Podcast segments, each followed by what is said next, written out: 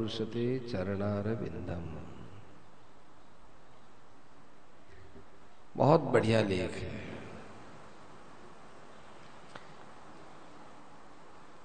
एक क्षण में हमारी स्थिति कैसे बदले? ये हमसे कल प्रश्न किया था, वो बाकी रह गया। एक क्षण में ही परिवर्तन हो जाए, एक साथ श्रद्धा बढ़ जाए, इसका क्या उपाय है? तो इसका उत्तर है, एक बार कोई भगत तुलसीदास जी से मिलने गया,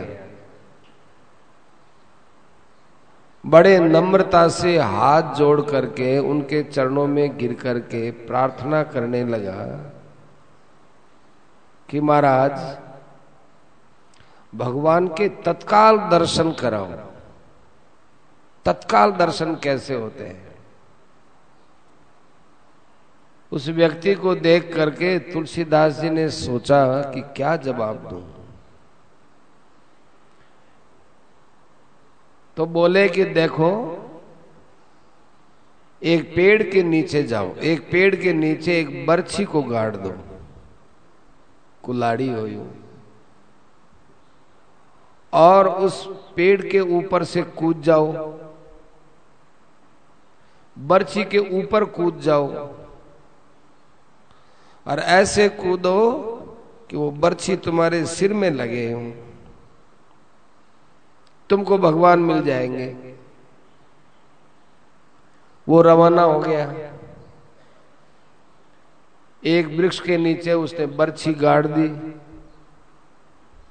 वृक्ष के ऊपर चढ़ भी गया। वहाँ बैठ करके सोचने लगा कि यदि मेरा सिर फूट भी गया, कट भी गया और भगवान नहीं मिले तो फिर क्या होगा? इधर से भी गए, उधर से भी गए। वो नीचे उतर गया। फिर मन में आया कि जब बर्छी गाड़ी दी तो चलो वापस पेड़ पर। फिर वो पेड़ पर चढ़ा। फिर भी उसकी हिम्मत नहीं हुई तो फिर नीचे आया। ऐसे वो ऊपर नीचे गया तो एक आदमी दूर से देख रहा था। वो पास में आकर कहने लगा कि, भाई, क्या बात है? तुम बार बार ऊपर चढ़ते हो, नीचे उतरते हो, और ये बर्छी नीचे गाड़ रखी है, ऐसे रख रखी है, बात क्या है ये? तो वो बोला कि क्या तुम तुलसीदास जी को जानते अरे, तुलसीदास जी, तुमने तुलसीदास जी का नाम सुना है? अरे, नाम क्या सुना है? मेरे हृदय में उनके प्रति अपार श्रद्धा है। क्या तुमने तुलसीदास जी के दर्शन किए? अरे, वहीं से तो आ रहा हूँ। तुमने तुलसीदास जी के दर्शन किए? तो कौन सी बड़ी बात हो गई? अरे, तूने तुलसीदास जी के दर्शन किए? अरे, मेरे लिए तो तू ही तुलसीदास जी हो गया। तुलसीदास जी के दर्शन किए, उसके पैरों में पड़ गया। कहने लगा, अब बताओ क्या बात है? आप बार बार पेड़ के ऊपर से जा रहे हो, पेड़ के ऊपर चढ़ते हो, नीचे उतरते हो। ये बर्छी तुमने नीचे गाड़ रखी बात क्या है? तो कहा कि, आज मैं तुलसीदास जी के पास गया। उनसे मैंने पूछा कि, भगवान के एक क्षण में मिलने का उपाय बताओ, तत्काल मिलने का उपाय बताओ। कोई लंबा चौड़ा जब बता दोगे एक करोड़ नाम जब करो कि तीन करोड़ करो कि ये करो, वो मेरे तत्काल होना चाहिए तत्काल। तो उन्होंने कहा कि तत्काल यदि भगवान की प्राप्ति करनी हो, भगवान से मिलना हो तो पेड़ के नीचे एक बर्छी गाड़ दो और उसके ऊपर कूद जाओ। भगवान मिल जाएँगे। अब मैंने बर्छी भी गाड़ दी, मैं पेड़ पर भी चढ़ गया। पर क्या करूँ? भगवान यदि नहीं मिले तो मैं मर भी जाऊँगा और भगवान भी नहीं मिलेंगे। इस दुविधा में फंस गया। उसने देखा कि अरे, महात्मा के वचनों का ये अर्थ जानता ही नहीं है। उस राहगीर ने कहा अच्छा एक काम करो। क्या? ये जो तुलसीदास जी ने तुमको उपाय बताया है ना, ये मेरे को बेच दो। देखो, मेरे थैली में बहुत सा रुपया है। मैं कोई व्यापार करने जा रहा था। लेकिन तुमने तुलसीदास जी के दर्शन किए, उनके वचन सुने तो अब ये वचन मुझे बेच दो। और ये देख, मेरे पास मोहरों से भरा हुआ थैला ये तुम ले लो। उसके मुँह में पानी आ गया। उसने कहा, ये तो बड़ा अच्छा काम हुआ। मरने से भी बचे और मोरों का थैला यूँ ही मिल गया, बेच दिया। इधर वो चटपट चटपट वृक्ष पर चढ़ा। राहगीर आया ना वो, बेचने वाला वो। बेचने वाला नहीं, खरीदने वाला। चट चट चढ़ा और चढ़ करके जो ही वो यूँ कूदने वाला था ही भगवान ने उसको वहीं पकड़ लिया।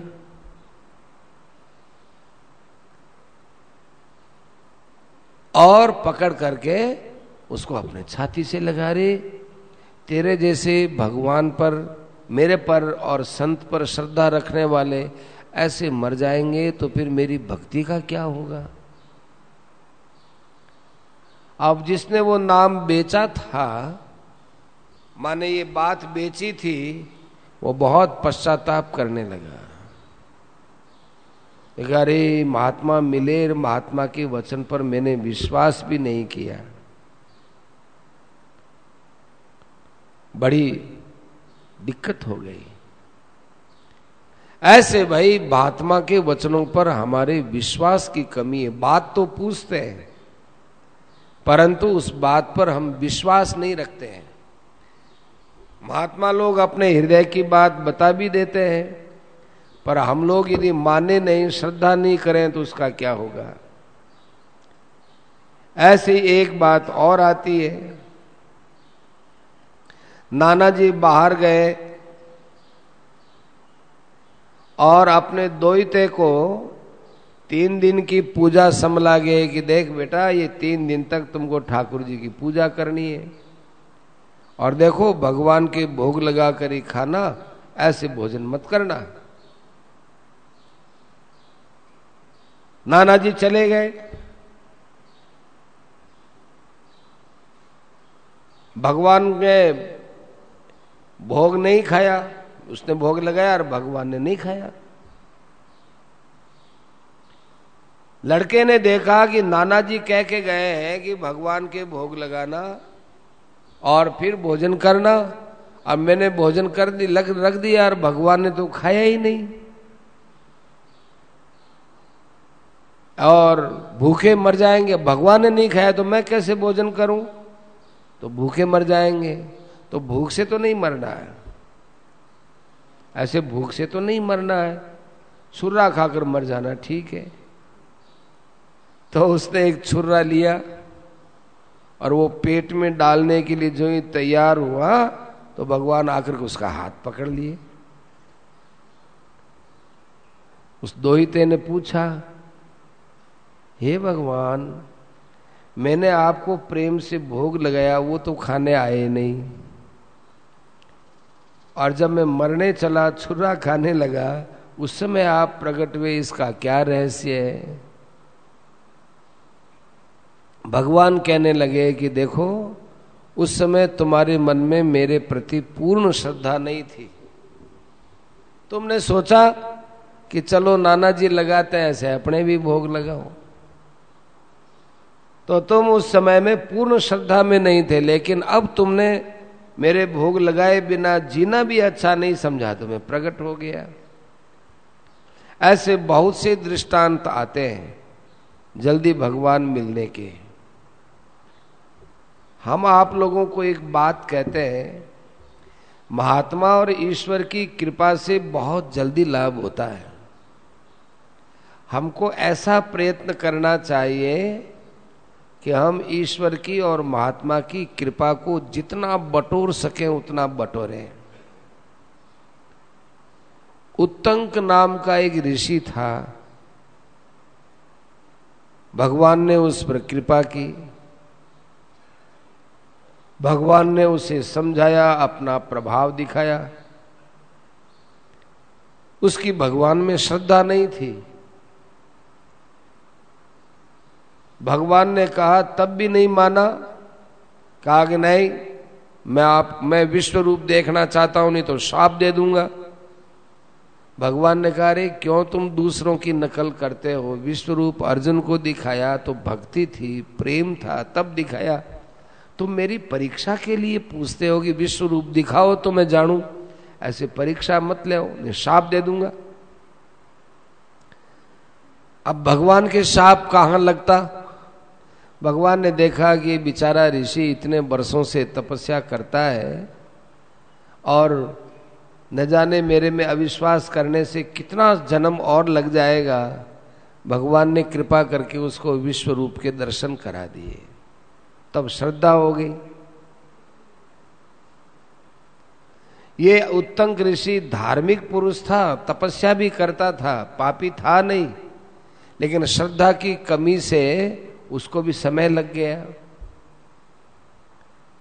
आजकल के जमाने में हमने सुना है, रामकृष्ण परमहंस की बात सुनी है ये जो विवेकानंद थे, ये बड़े नास्तिक थे, ऐसा सुना। ये इन बातों में श्रद्धा नहीं रखते थे। परंतु रामकृष्ण परमहंस की कृपा से विवेकानंद उच्च कोटि के विचारक बन गए।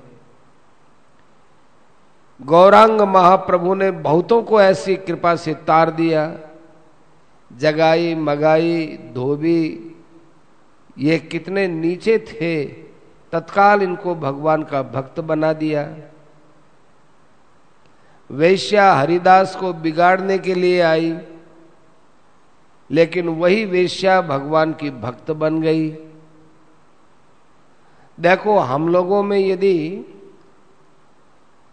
भगवान के प्रति श्रद्धा हो जाए तो बहुत जल्दी हमारा उद्धार हो सकता है। अहंकार के कारण से हम लोग श्रद्धा नहीं करते हैं। केनोपनिषद में आता है, वायु अग्नि और इंद्र ने अभिमान किया, फिर इंद्र को भगवान ने उपदेश दिया, फिर अहंकार का नाश हुआ, तब उसकी भगवान में श्रद्धा हुई। ऐसे ही अग्नि और इंद्र ने भी भगवान को श्रद्धा करने के बाद ही जान जान जान पाया।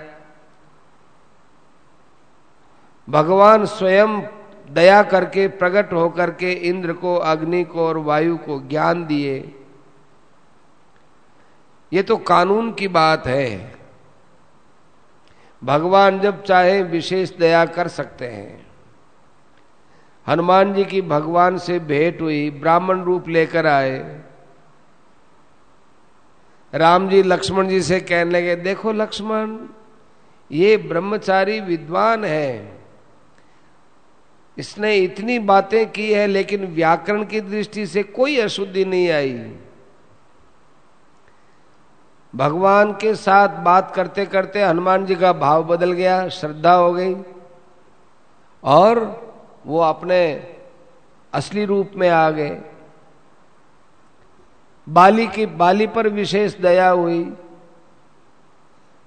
बाली ने कहा, धर्म हेतु अवतरे गोसाई और मारे उमोई व्याध की नाई।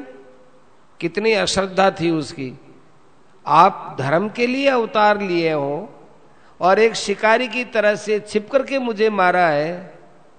ये कोई श्रद्धा की बात थोड़ी, ये तो उलाना है।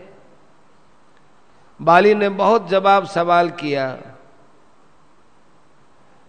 बाली तो यहाँ तक बोलता है कि राम, यदि तुम मेरे सामने आकर युद्ध करते तो मैं तुमको यमलोक भेज देता। तुम धर्म से, नीति से, युक्ति से, किसी भी प्रकार से मेरे धर्म के साथ मेरे वचनों के सामने टिक नहीं सकते हो। ऐसे करके राम जी की बहुत निंदा की। भगवान में तो बाली की श्रद्धा, विश्वास का नामो निशान नहीं था। भगवान ने छिपे हुए शब्दों में उसको अपना प्रभाव दिखा दिया। थोड़े बोले, प्रभावकारी बोले, पहचान गया। और ऐसी श्रद्धा हुई, क्षण भर में श्रद्धा हुई। और कहने लगा, प्रभु, अजहू में पापी, अंत काल गति तौर। अभी मैं पापी रह गया क्या? अंतकाल में आपके दर्शन हो रहे हैं, आपका बाण लगने से मैं तो आपके साथ मिल गया हूँ। ऐसे करके ऐसी श्रद्धा हुई तो भगवान को कहना पड़ा कि मैं तेरे को जिला दू। भगवान अपनी बात भी भूल गए। जो भगवान पापियों को मारने के लिए आते हैं और जो भगवान बाली का अन्याय और पाप गिनाते हैं, वे ही भगवान उसको जिलाने की बात बोलने लगे। ये सब भगवान की कृपा है। बाली के पास जो युक्तियाँ थी, भगवान ठीक सर जवाब नहीं देते, दे नहीं सके। भगवान को जवाब देने की इच्छा नहीं थी। भगवान तो उसका उद्धार करना चाहते थे। महात्मा की विशेष कृपा की बात बताते हैं। हमें तो गौरांग महाप्रभु का उदाहरण मिलता है। ऐसे ही रामकृष्ण परमंश ने विवेकानंद पर कृपा की वो नास्तिक था। ऐसे ही हरिदास पर, हरिदास की कृपा वेश्या पर हुई। पिंगला वेश्या थी, वो दत्तात्रेय जी के दर्शन मात्र से बदल गई, भगवत प्राप्ति हो गई। महात्माओं के दर्शन से, स्पर्श से बहुतों की क्रिया बदल गई और श्रद्धा होकर भगवान की प्राप्ति हो गई। पुराणों में जाजली तुलाधार वेश्य की बात आती है। जाजली की तुलाधार में कोई श्रद्धा नहीं थी। खूब बातचीत भी हुई, लेकिन श्रद्धा नहीं हुई। प्रभाव देखकर श्रद्धा हुई। जड़ भरत जी को भी रहुगण एक मामूली मोटा ताज़ा आदमी समझ करके रथ में जोत दिया, पालकी में जोत दिया।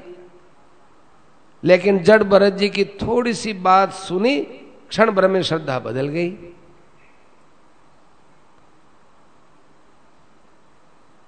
महात्मा ने आकाशवाणी से कहा, इन्होंने मेरे दर्शन, भाषण, स्पर्श किया, उनका उद्धार हो जाए तो पापियों का उद्धार हो गया।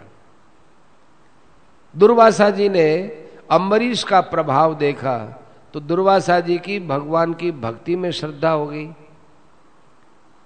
महात्माओं के गुण, प्रभाव, प्रेम की बातें सुननी, आज्ञा पालन करना, इससे श्रद्धा पैदा होती है। सत्यकाम जाबाल ने आज्ञा पालन की। पहले श्रद्धा कम होने से आज्ञा पालन से फिर बढ़ गई। ईश्वर और भगवान की कृपा से इनके संग से, दर्शन से श्रद्धा बढ़ जाती है। श्रद्धा कोई पहले से ही हो ऐसी बात नहीं है। महात्माओं के और भगवान के साथ मिलते रहने से श्रद्धा बढ़ जाती है। इनमें महात्माओं में संग करने से भगवान के प्रति श्रद्धा बढ़ती है। इसलिए महात्माओं की सेवा करने से, उनका संग करने से महात्माओं में श्रद्धा बढ़ती है और महात्माओं की श्रद्धा से भगवान में श्रद्धा बढ़ती है। तद विधि प्रणिपाते न परिप्रश्न सेवया उपदेक्षंति ते ज्ञानम ज्ञानिन तत्वदर्शिन है भगवान ने भी कहा, अर्जुन तुम श्रेष्ठ महापुरुषों के पास, तत्वदर्शी महात्माओं के पास जाओ, वे तुमको उपदेश देंगे। तुम्हारा कल्याण हो जाएगा। ऐसे ही तेरहवें अध्याय में कहते हैं कि जो ज्ञान योग भक्ति योग कुछ नहीं जानते, लेकिन महात्माओं की बात को बड़े प्रेम से सुनकर के धारण करते हैं, इतने में उनका उद्धार हो जाता है। आज्ञा पालन से श्रद्धा होना ये तो सामान्य बात है। आज्ञा पालन से श्रद्धा होना तो सामान्य बात है तो बहुत सीधी सादी बात है, डंके की चोट बात है। श्रद्धा होने में, श्रद्धा की वृद्धि में भी सहायक होती है। स्वामी जी महाराज ने प्रश्न किया, अनुकूल बन जाए, कठपुतली बन जाए तो क्षण में काम हो सकता है।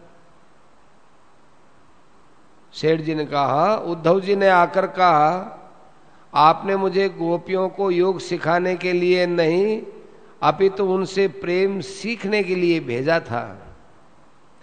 अब मुझे तो अब गोपियों की चरण धूली मिलती रहे। भगवान ने क्या सिखलाया? कि भक्तों की चरण धूली से ही कल्याण होता है। कितनी बातें ऐसी हैं जिनको घुमा फिराकर कहा जाता है। मूल में बात श्रद्धा पर टिकती है। अपने मन का पाजीपना ये बहुत बड़ी भारी बाधा देता है। महात्माओं की आज्ञा माने उद्देश्य का पालन करना उनकी सबसे बड़ी सेवा है। मानसिक सेवा, मानसिक प्रणाम ये ज़्यादा दामी बात है। आज्ञा पालन करना, संकेत इशारे के अनुसार चलना ये परम सेवा है। लेकिन मन में आलस्य आता है, पाजीपना आता है, भोगों की रुचि होती है, काम क्रोध लोभ में फंसते हैं, ये बड़े भारी विकट मार्ग हैं। यदि इसमें फंस गए हो तो आर्त होकर भगवान से पुकारो, प्रार्थना करो, हृदय से प्रार्थना करो, हे भगवान, मैं इस मार्ग में भटक गया हूँ मुझे कोई रास्ता सूझता नहीं है भग, भगवान कृपा करो। ऐसी कृपा की बात भगवान के यहाँ व्यर्थ नहीं जाती है। शरण होकर अनुकूल होकर प्रार्थना करो। भीतर में ऊँचा भाव नहीं हो तो ऊँचे भाव के लिए प्रयत्न करना चाहिए। यदि आपके मन में ऊँचा भाव होगा तो ऊँची क्रिया अपने आप हो जाएगी। महात्मा की कृपा से, ईश्वर की कृपा से क्या नहीं हो सकता, सब हो सकता है। हमारा तो ऐसा प्रयत्न होना चाहिए कि हमको चारों तरफ़ भगवान की कृपा ही कृपा दिखे। जैसे डूबने वाले व्यक्ति को आगे, पीछे, नीचे, ऊपर, दाएँ, बाएँ ये सब केवल पानी पानी दिखता हो, ऐसे हमको भगवान की कृपा ही कृपा दिखनी चाहिए। ये बात तो आप लोगों के स्वयं के पैदा हो, तब विशेष बात बने। उसकी गर्ज हो तब ये बात बुद्धि में स्वयं ही पैदा हो तब ठीक है। अपने अंदर गर्ज होगी भगवान की और संतों की कृपा की तो अपने आप पैदा हो जाएगी। मक्खन कोमल है, थोड़े ताप से तप जाता है। महात्मा का हृदय तो उससे भी ज़्यादा कोमल है। अतएव महात्मा की तरफ़ में कोई कमी नहीं है। और भगवान का हृदय तो महात्मा के हृदय से भी ज़्यादा कोमल है, और ज़्यादा कोमल है। उस हृदय की तो कोई बात कह नहीं सकते हैं। छोटा बच्चा है, झूठा भी रोता है तो भी माँ बाप उसका ख्याल तो करते हैं कि देखे कैसा रो रहा है। झूठे ही रोता है, नाटक करता है तो देखते तो है ही ना। ऐसे ही अपने हृदय में व्याकुलता हो और सच्चा रोना आ जाए, फिर देखो कितनी बड़ी बात है। ज़ोर की इच्छा होनी चाहिए। जैसे भूखा आदमी होता है, वो ये नहीं देखता कि हमारे लड्डू पेड़ा लाओ भूखे आदमी को तो एक ही बात, मुझे कुछ खाने के लिए दो चाहे जैसे ही दो।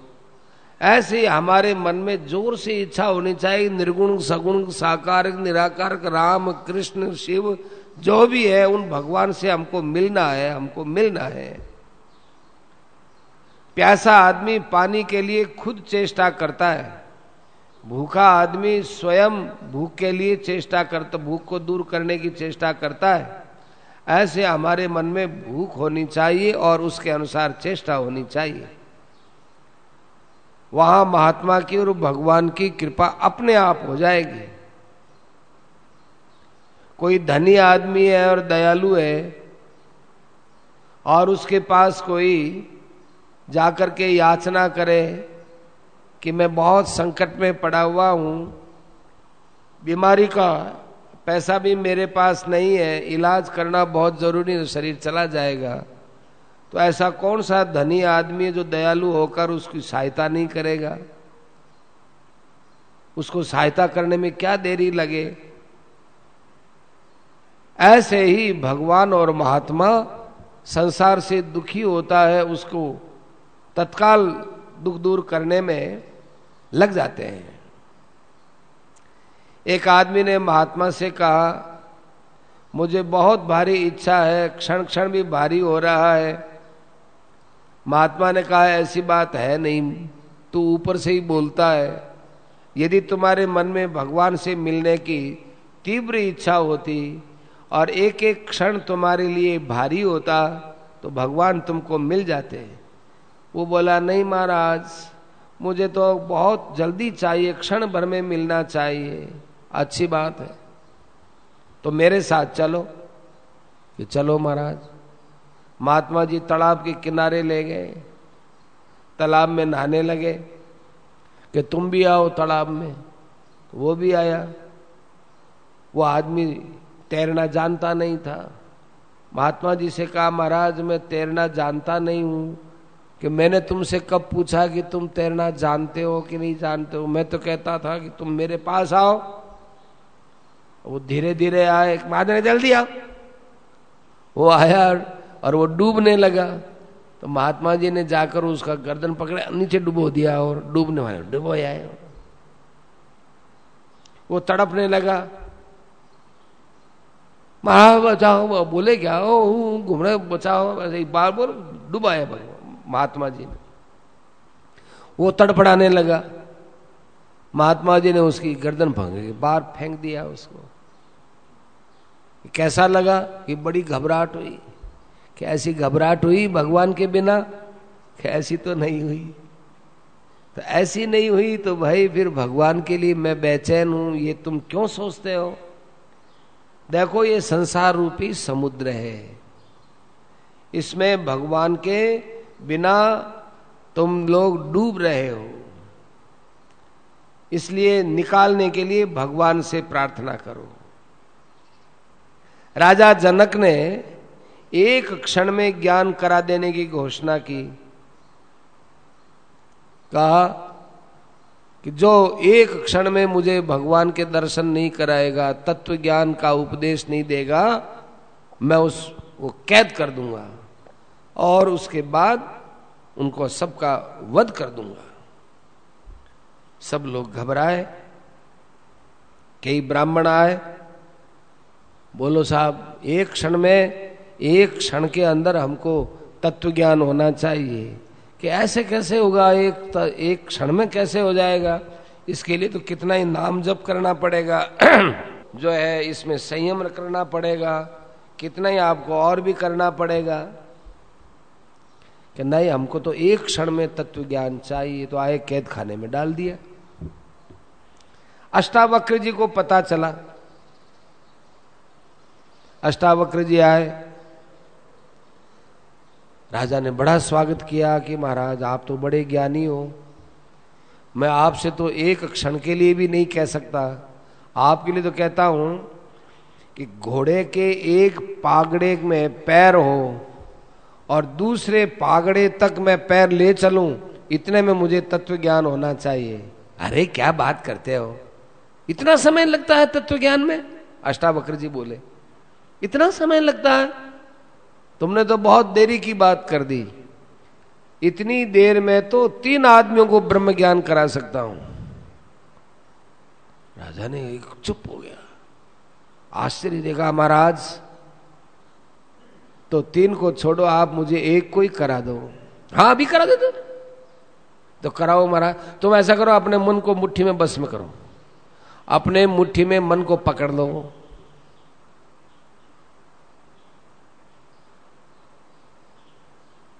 राजा जनक जी स्तब्ध रह गए। महाराज, ये मन कभी मुट्ठी में आ सकता है क्या? तो भाई तुम्हारे मुट्ठी में मन नहीं आ सकता तो तुम्हारे बुद्धि में तत्व ज्ञान कैसे आ सकता है? क्योंकि तुम्हारी बुद्धि है मुट्ठी के समान छोटी और तत्व ज्ञान है मन के समान बड़ा तो कैसे प्राप्त होगा अष्टावक्र जी की बात का अर्थ समझ गए कि तत्व ज्ञान का तत्व ज्ञान का तो ज्ञान ही होता है। प्राप्ति नहीं होती है। प्राप्ति तो उसकी होती है जो पहले प्राप्त न हो। वो तो पहले से ही प्राप्त है। अष्टावक्र जी की बात सुनकर के राजा जनक गदगद हो गए। तो भाई, ऐसे ऐसे महात्माओं की बातों को सुनकर के हमारे मन में विश्वास आना चाहिए कि भगवान की कृपा से क्या नहीं हो सकता है? हमको सत्संग करना चाहिए। अरे, कोई आदमी आग में जल रहा हो, आप उसको जानते ही नहीं हो, आप रास्ते चल रहे और उधर आग लगी और कोई चिल्ला रहा है त्राहिमाम त्राहिमाम तो आप लोग सब काम छोड़ करके और थोड़ा दुख भी सह करके उसको बचाने की चेष्टा करोगे कि नहीं करोगे? आपके मन में भी जब दया का भाव ऐसा है, फिर महात्मा और भगवान के सामने कोई कहे कि, त्राही माँ मैं संसार में बड़ा दुखी हो गया, उद्धार करो महाराज। उस समय महात्मा का चित्त जब पिघलता है, भगवान का चित्त पिघलता है, उससे कल्याण होता है। इसलिए आर्थ भाव से भगवान से प्रार्थना करो, सत्संग करो, संतों की बात मानो। केवल मुँह में तो इच्छा है, पर हृदय में इच्छा नहीं है। पोल निकाल दी। हमारी पोल बता दी, मुँह में तो इच्छा, कहने के लिए तो कहते हैं, हमें परमात्मा की इच्छा है, पर हृदय में इच्छा नहीं है। इसलिए हृदय की इच्छा होनी चाहिए। ये बहुत मार्मिक प्रवचन है ये।